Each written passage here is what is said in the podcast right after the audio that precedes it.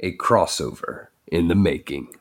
Monster meets monster, untamed beast versus unnamed brute.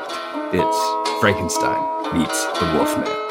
Mafia, wake up, wake up, wake up. You have created a monster and it will destroy you.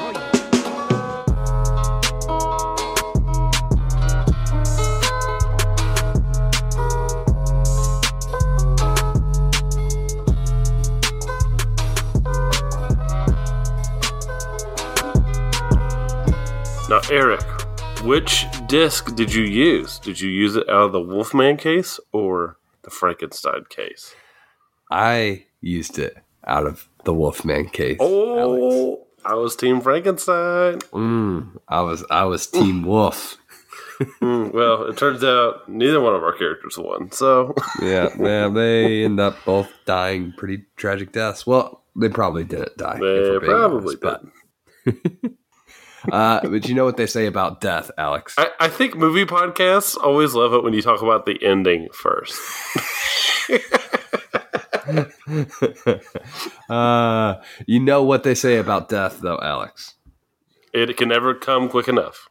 No, they say, for life is short, but death is long. Farola, faroli. This is where you're supposed to repeat. Farola, faroli. Faro, fa. Welcome into MVM. Farola, faroli. Alex is brash and makes a splash. Eric's always right because he's so bright. Farola. Faro, fa, farali. Man, you are good, Alex.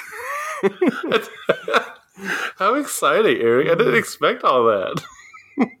hey, that was that was uh, at request of of Andrew Roebuck. So Andrew Oh, Roebuck, there you go, man. Yep. well, we could do that for you.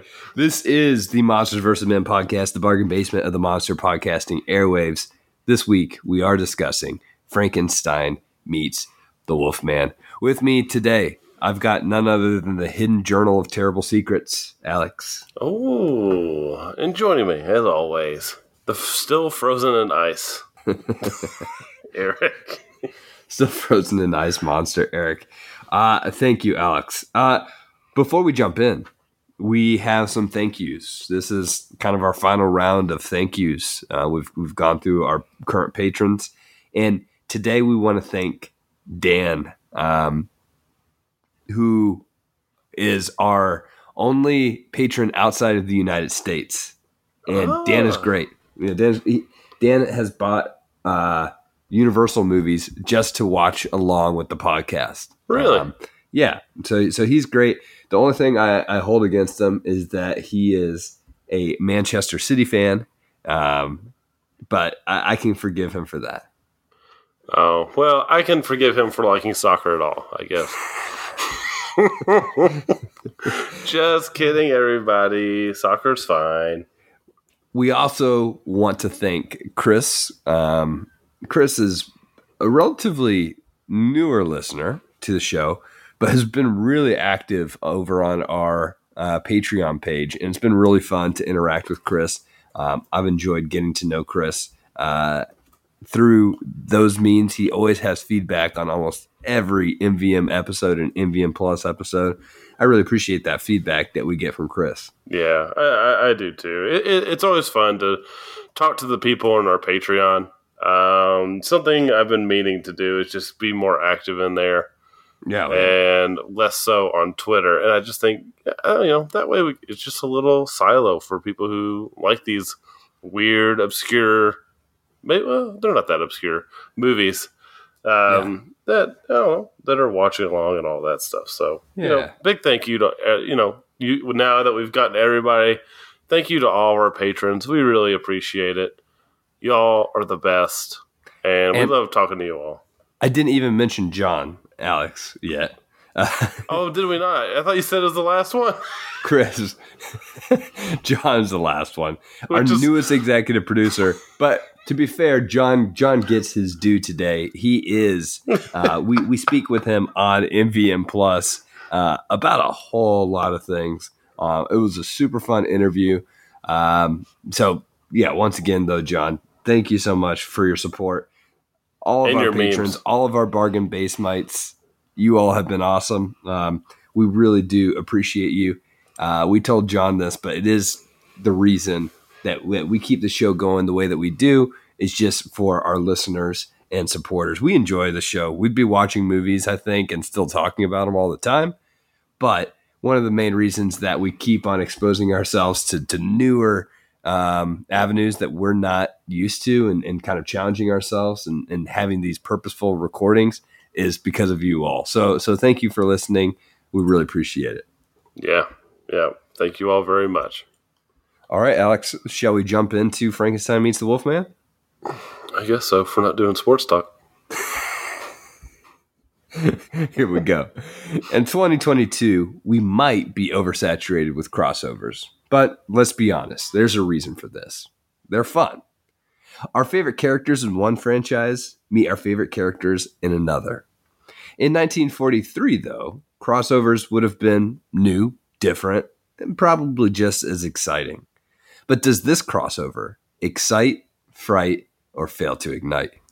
Ooh. Well, for me overall, I think this one actually definitely excites. You know, was it partially low expectations, like rock bottom, or was it like the, an actually decent movie? I think it's probably a combination of both. Yeah. for me, I don't think either one of us was expecting anything from this movie.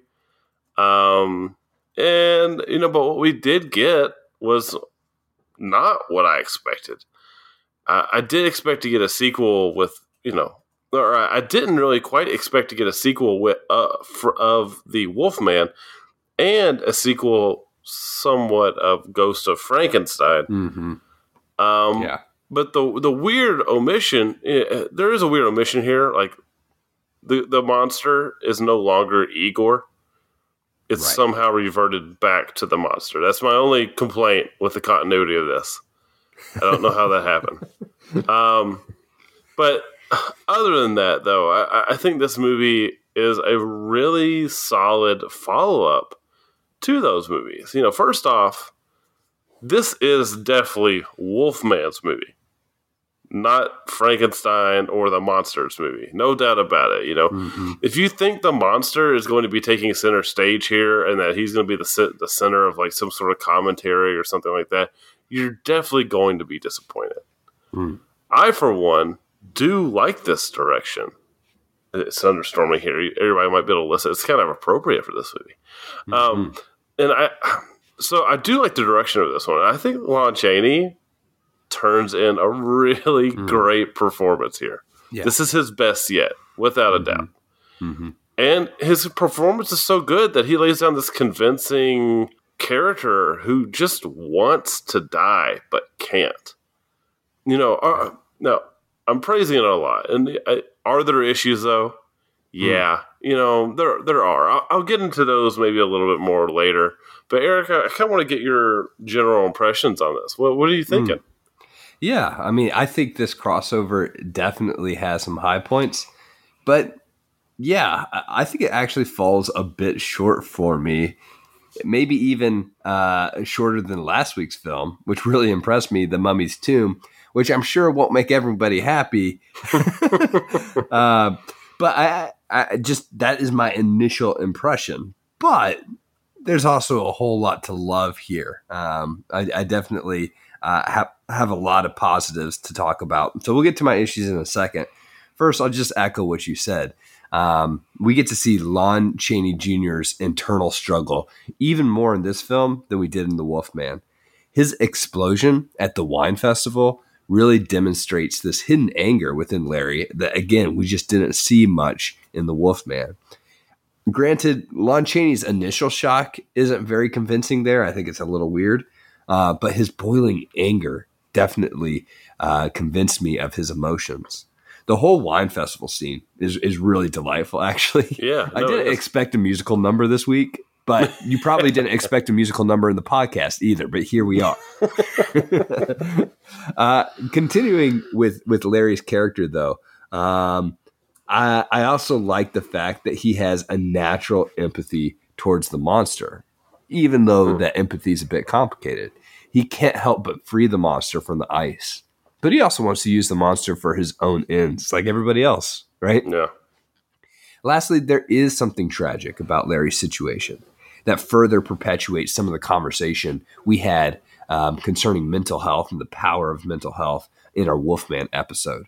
Larry wants to die because he can't control himself. He's in a mortal world where he is the cause for others' mortality. Mm. Yeah. That and that and that's really the entire point of this film. Really, is you know that element of him but being unable to keep himself from killing others, and it's actually kind of reminiscent of one of my favorite movies of this series, Dracula's Daughter. Uh, but somehow, I think it's actually even more tragic. Uh, the, I think the character is even more tragic. I should say. Yeah. But that's because the character kind of hates himself um, much more than Dracula's daughter ever did. But again, his performance really sells that disdain almost that he feels for himself and this thing that he can't control. And he, I think he really manages to be the successful, sad, driving force for this film. Like you never lose your empathy for him, which is important because, frankly, that is something that the, the, some of these Universal monster movies have struggled to deal with. Uh, a lot of times, we don't feel the empathy for these characters that we feels like the film is telling us that we should, but they just don't quite land it. Like again, I know this is probably a controversial thing to say, but it didn't work for me really in the first Frankenstein movie. They got the empathy. They they had it for me, but then it kept they it felt for me that they kept losing the grip on it. And by the end of the film, I really wasn't quite feeling that empathy for him anymore. Well, Frankenstein certainly lost the grip on little Maria when he dropped her into the lake. He sure did. So I really like that this one is able to nail it, um, especially at the th- throughout the film. Now, what I'm also is, is what I really like is that his his his insistence on dying is poignant. And you really hit the nail on the head with the wine scene. That is really where everything comes to a head. And I, I'm really talking about Lon Chaney a lot, probably because he is the most The important point. and really the only thing that only character that I really liked a lot Yeah. in this, uh, which is a, a critic, I guess one of my criticisms of the film. But I am just excited that we got something from him. I didn't know how great he would be, right? Because I know you and me are a little more iffy on his performance in Yeah. the Wolfman. So to see him to have these poignant moments is a, a relief and exciting to see. You know, this actor did get relegated to non-talking roles. Hmm. So it's like, oh, maybe he doesn't really have the chops. But here, I think we actually get to see it. So I'm excited to to, to see maybe what we get from him in the future. Yeah, I, I think he absolutely is one of the best parts of this film. Um, my issues more come along the lines of the plot, which, like many crossovers, it just felt a little convoluted, a little contrived, right? I mean, Larry put so much weight into Frankenstein's journal, but there's no guarantee that this journal will hold any secret that he needs. It just feels a little rash to me. Further, I, I don't like Dr. Frank Mannering's turn to the dark side of science. He all of a sudden at the end there, he's just like, I've got to see him at full strength. And he reverses course 100%. He was much more compelling as the scientist that had empathy for both of our monsters' dilemmas. Hmm. Until these final moments, I was actually reading the Baroness Frankenstein as the antagonist of sorts because of her insistence of Frankenstein monster's destruction, right? Hmm. Correct me if I'm wrong, but in this movie, the Frankenstein monster actually commits no crime bec- besides scaring people, right? And maybe this is the reason Man- Mannering can't pull the trigger on him at the end. But I always felt that Mannering's resistance to the Baroness was more wanting to help Larry than an obsession with power. But alas, he succumbs to the very same trappings as his predecessors and lives up to the Frank name. Right. I mean, you're not wrong. Uh, these elements here are contrived. Now, I do, I do disagree about certain elements of it, like the uh, Larry putting so much weight on Frankenstein's journal. Yes, there is no guarantee, but it's also literally his only hope, as far as he knows. So it makes sense that he would put everything into it, even if it may not be able to help. So I actually, I actually bought his uh, essentially an obsession with it. Now, as for Doctor Frank Mannering, what was that? Yeah, He just suddenly wants him to be at full strength. yeah. I don't I don't get it. Like like is this some weird commentary on uh scientists' insatiable curiosity that drives them to create things that destroy? Like if, that was the plan and that's the intended message, well, it was done pretty poorly. yeah. Uh it's just it's just too out of nowhere to make any sense for me. Well, it Um, was just that the, there was a compelling aspect, I thought, in the dynamic between him and the Baroness Frankenstein that Mhm. wanted the monster killed. You you felt like he was going to kill the monster, but but like uh, the tension there felt like he was going to put priority on helping Frank above any other sort of of um, priority that he had, right? right, right. I I I agree. And so it felt like the Baroness didn't have any sort of empathy for the monster, uh, or really ultimately for Frank, um, because her end goal was just to destroy the monster at all costs. Because she, again, she probably knows the, the monster's past, of course. So it's Well, it killed her dad, she- right? she would want to get rid of this monster. But this monster in this incarnation of him hasn't done anything, Well, right? well- uh, you see, you see him several times having pleasant interactions with the other characters in the film, and yet she is so insistent. She just ended up feeling a bit like the antagonist, but then it turns out that the antagonist was right about the scientist that was our protagonist for the entire film. So it was just it felt strange to me. Yeah, I mean, I, I buy her wanting to destroy him, even if he is Mm-hmm. being nice. You know, you you if someone goes out and kills your dad, and then yeah. the next time you see them, they're being nice to everybody. Doesn't doesn't change anything. Yeah, Yeah, Yeah, you know, I- th- th- yeah, this monster has killed many people. Now, whether it had its right a right to do so or not, as far as she's concerned, no. And in the last film, I would say no. Um, and so I, I I think she's totally justified in wanting this thing to go away. Now, I agree that if you wanted this thing to be scary, you should have had him kill somebody or hurt somebody or do something like that. But they don't really do that. So I, I could see that being an issue, but given the history of the monster and its history with her family, I don't blame her for wanting to get rid of this thing. Mm-hmm. But yeah, uh, I- it's just the cohesion there. It's just Mm. the cohesion of all these different pieces that that don't really align for me. yeah, yeah, I, I, I get that. But I can, I can get that. I can understand her motivation as well, for sure. Yeah. Uh, uh, and then my only other real complaint is the end of this film. You know, things get really fun and exciting. You get the you you get this final battle, the water, water's crashing down around him, miniatures, and the sets are all beginning to break, and everything is built to this big crescendo. It's so exciting, and then the castle gets knocked over, and hmm the end. That's it. you know, there's no Uh, there's no final thought. There's no, it, it, but which is okay. I don't need like some real ham-fisted finale, right? you don't but, need a Godzilla ending. right. I don't need a Godzilla ending, but I need something, and, and the the I need the music to play out in a, in a way that makes more sense. And that they're, it just ends. It feels like they're in a battle.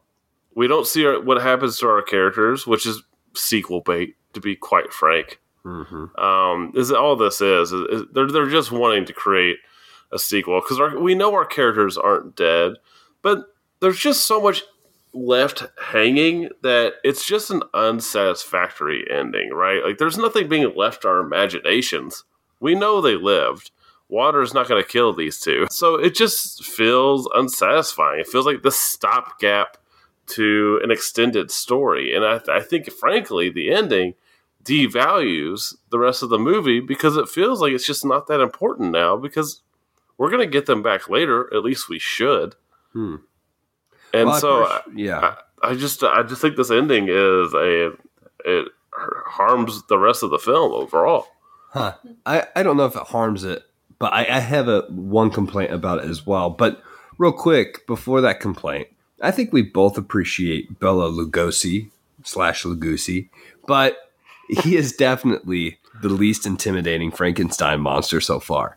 Um, and I know he was originally cast as the monster in the original Frankenstein, but I'm just so glad that we ended up with Karloff in that role um, because he's fantastic, and I don't think Lugosi is right for this role necessarily.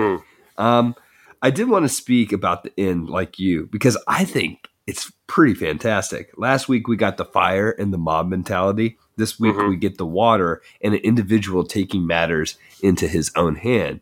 It was definitely uh, an ending that make you that made you say, "Oh damn." Uh,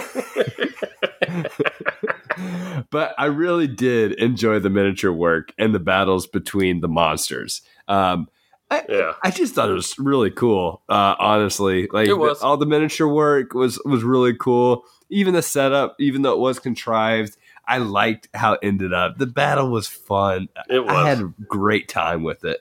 My complaint, though, is similar to my complaint about the Countess, and it's just like I'm confused about these people's roles here and like like how the, they end up in the story because eh, is the character's name the person who sets the dynamite to destroy the dam Mm. is that Vazek maybe it Um, might be.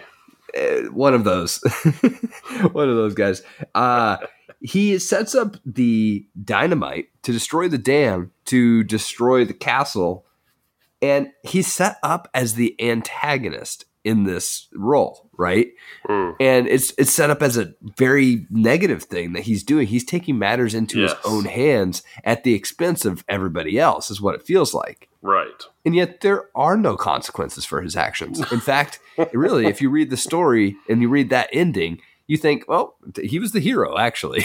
right? right. He was the hero. He destroyed the monsters, if we believe that they're destroyed, and there's no consequences.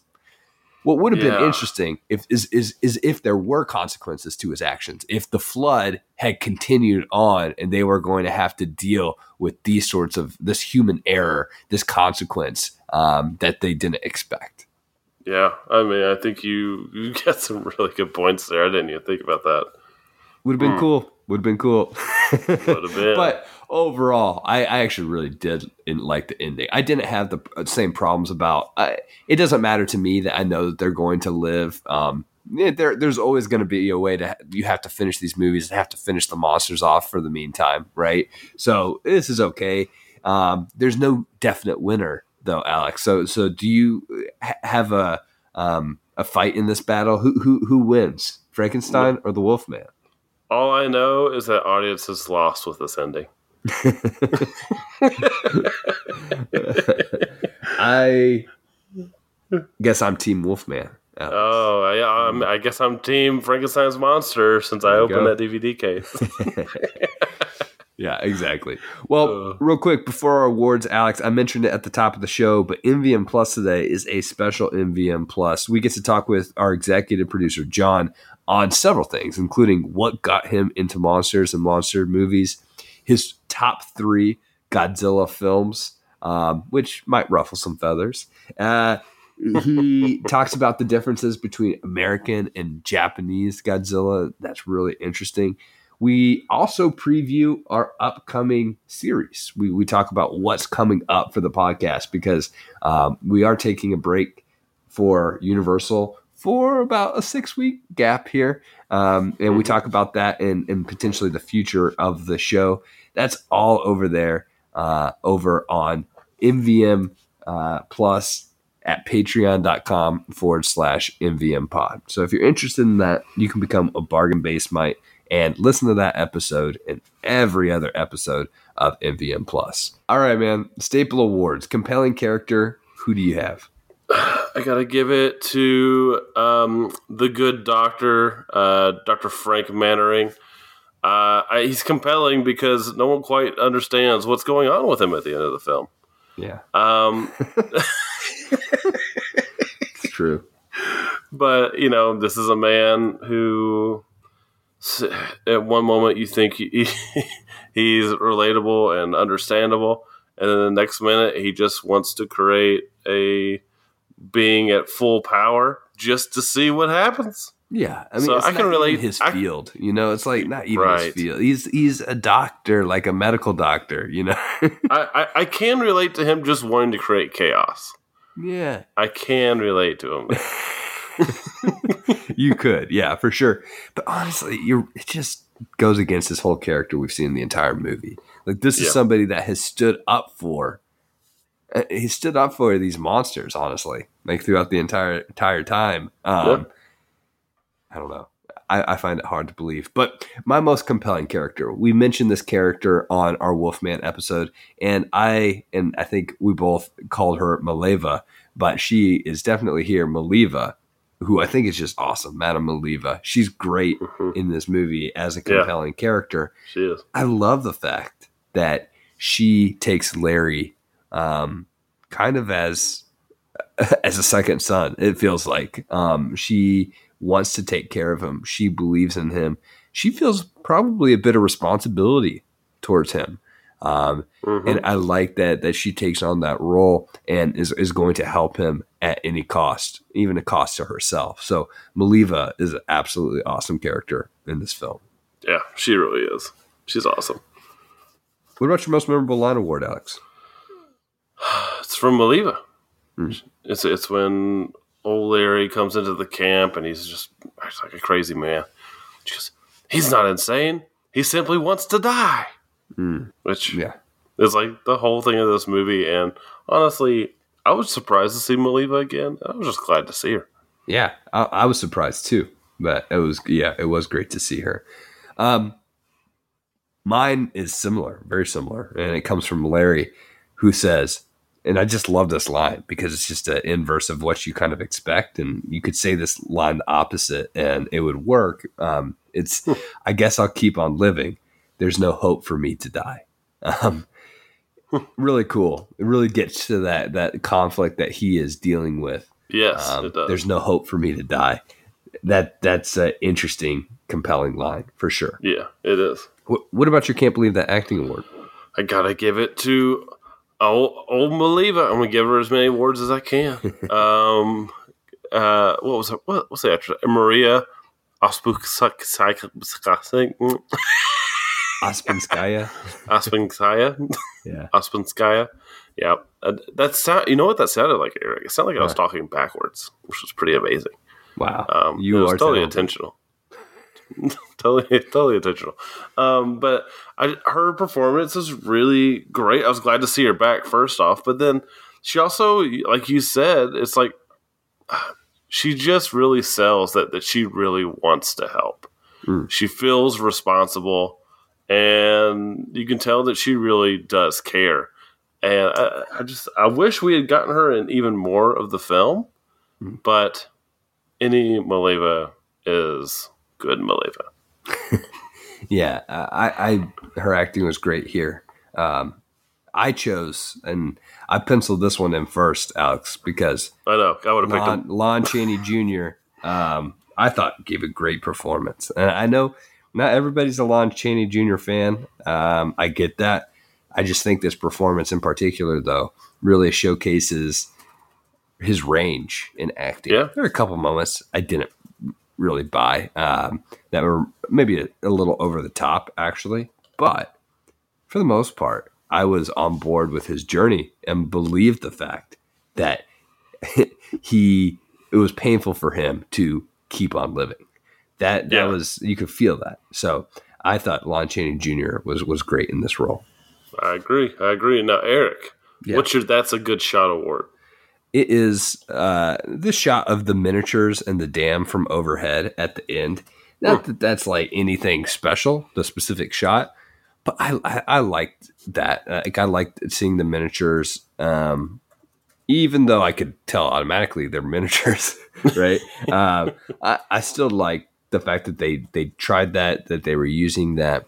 Um, it was pretty cool to see the destruction at the end. Nothing near what we get in, in some of our um, beloved Godzilla films, but still fun nonetheless. Yeah. How about you? Yeah, mine. You know, I did this last week, I think Uh-huh. too. But um, it's another opening shot. That was a great one. That was I was going to choose that one, considering it. There was a really great opening shot where we got characters walking downstairs. Uh, Mm-hmm. These are the grave robbers. Um, but it's a shot of the the camera follows them going downstairs, and then it Mm-hmm. also shows them going back upstairs through this graveyard. And it is just such a it's a complex shot. Yeah, and there's a lot of camera movement. It's obviously on, on a crane going up and down. Yes. I just really appreciated it, and it's very moody too. yeah, oh, um, there, there, there's been times in this series where I've been worried about where cinematography is going, Mhm. um, and whether it's like going away. In the we we've seen lately that that is not the case, and so I was glad to see that it reared its head um, in this film because that's just such, such a cool shot. yeah, yeah. Um, that was a really cool shot. I, I considered that one just because of how it set the tone. Right, there was an eerie tone right from the beginning. That that entire cold open, Alex, was really Yeah. cool. I thought. Uh, Very cool. Pretty pretty startling and, frightening uh, i'm sure for its audience how about a unique award what would you have for your unique award alex Um, I gotta give the, the my award is the Get a Room Award. Did you see it? How hard that wolf wolf man was going at that cop's neck in that alley? Ooh, that was something. i did not oh man Yeah. i don't know if i want to rewatch that part Oh yeah, you do. I know there's a specific group of people on Twitter that totally want to see that. Um, uh my, my, my unique award alex is the always brings it bonus acting award um and that goes to a person i considered for the can't believe that acting even though Hmm. he had like three lines in the entire thing okay. and that was dwight frye um dwight frye was awesome uh like he just is always awesome he's always kind of creepy um but i just thought he Mhm. he is. in, in the three lines that he he uttered in this film, uh, he was fully believable and and actually kind of a complex character. He kind of changes his mind and goes back and forth a little bit um, with that group that he's a part of. So Dwight Frye, really really interesting uh, as an actor, and he is. I wonder if he's the most recurring actor that we've seen so far. He It's, might it's, be. it's either him or Bela. One of the I was two. surprised to see him in this. Yeah, yeah, it's either him or Lugosi. Um, yeah, for sure. Hmm. All right, man. All right. Final thoughts uh, and tiered rating. You want me to go first? Yeah, yeah. Let's hear it. So, as I said, I had a lot of fun with this one. I think this one is a fun time uh, because of the elements that we get. I mean, come on, we get the Wolfman and Frankenstein in a film together. It's it's hard to complain about the fun factor in this film, and yet parts of the film really do have me scratching my head and fall into uh, the trap that crossovers can fall into at times, which is uh, these plot conveniences or contrivances that don't always make sense.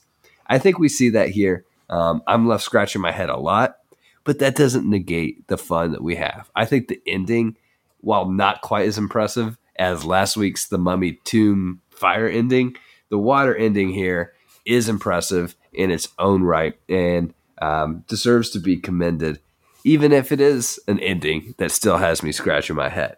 Mm. So, with that said, this is a this is an upper tier Gamera uh, tier film for me. So, uh, I, I I like it quite a bit. Um, was- when considering just the amount of fun that I have, as I said last week, I thought this was going to be a comedy. This was definitely not a comedy. Um, this is not. But it, it has me looking forward to some of the other crossovers. Um, I'm hoping they can match its quality. We'll see. Yeah. Wow, Eric. Wow, I'm surprised. Okay, so I, I I'm very much in line with you. You know, my, most of my complaints are some of the side characters um, and some of their motivations, but my biggest complaint is the ending. But honestly, everything leading up to the end is exciting and fun. We actually get a, a really wonderful Lon Chaney Jr. performance as the Wolfman. And this and a just- wonderful musical score. Yeah, yes, yes, yes. Uh, what a, an excellent musical number by a man with a, actually, quite frankly, a creepy smile. He should have been. A, he should be a villain. Um, and I, I'm excited to to kind of see where the rest of this goes because I was thinking before this movie started that we were at the bottom of the pile, right? That mm-hmm. that this was going to be bad.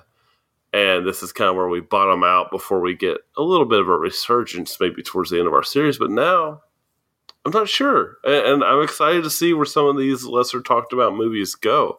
Yeah. So this movie is upper gamma, gamma tier for me as well. I had a lot of fun. I think the performances are all pretty great, and I just hope we get a follow up. And we probably do. If I just looked at our list, I'd probably know. But I'm not going to look because I like being surprised. yeah, it is fun. All right, Alex. Next week, to ruin your surprise, we have got the Phantom of the Opera, which is different. This is a different one for us. Is this a Frankenstein or a Wolfman movie? It is yes. uh, this is the ultimate mashup, Alex. You didn't know that about Phantom of the Opera, but it is the ultimate mashup. so, do you have a rhyme that you can do for Phantom of the Opera? Do you would need me to go? I'll go ahead and go because I have a fleeting one in my mind, and I'm going to lose Okay, it if I don't ahead. go. Um, in the Phantom of the Opera, will Frankenstein or Wolfman come on top her? Or if they're not in it, will we just be pleading for it to stop her? Dang. like, like you could have just said top and stop, um, but you had tried to rhyme with opera as well. Yeah, oh, I'm, I'm sorry that I did extra credit. Uh, no, that's good. Um, I don't think I. Uh, I'm trying to think of rhyming words with opera, and all I wow, Eric, is, you is offered to go first, and you have nothing. chopra. Um, Maybe it's Deepak Chopra's favorite. eh, I know, no, no, it's Chopra. Uh, I know it is. uh, in Phantom of the Opera, we have a monster with a mask. Will it bask in glory or fall to its flask? I was hoping to take a drink of a flask after that one. It deserves it. It deserves it. Uh, all right. As always, thank you for listening to Monsters vs. Men. Uh, leave us feedback on our singing in particular over at mvmpod.com or email us at mvmpod at gmail.com and we'll read your feedback on the show. You can also follow us and message us on Twitter and Instagram at mvm underscore pod. Become a bargain basemite at patreon.com forward slash MVM pod and receive weekly bonus content, including special reviews, interviews, and host chats. And if you can't join at this time, a review or share always helps. Monsters vs. Men is produced by Alex Cornett. Executive producers are Faye Basier, John Freeman, and Michael Herndon. Special thanks to our wives, comma, Rock Band for PlayStation 3, which forms Subblock B, Louis Loops, Senior Honda, Jude the Collector, our Instagram connector, and you, the listener, for listening. Until next time, don't Pull strange dead bodies out of the ice and try, try to, to stay alive. Mafia, wake up, wake up, wake up. You have created a monster and it will destroy you.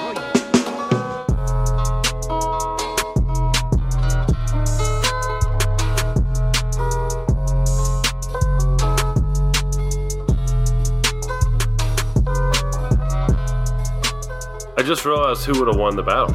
Who? Frankenstein's monster. The Wolfman, most likely, doesn't want to get wet.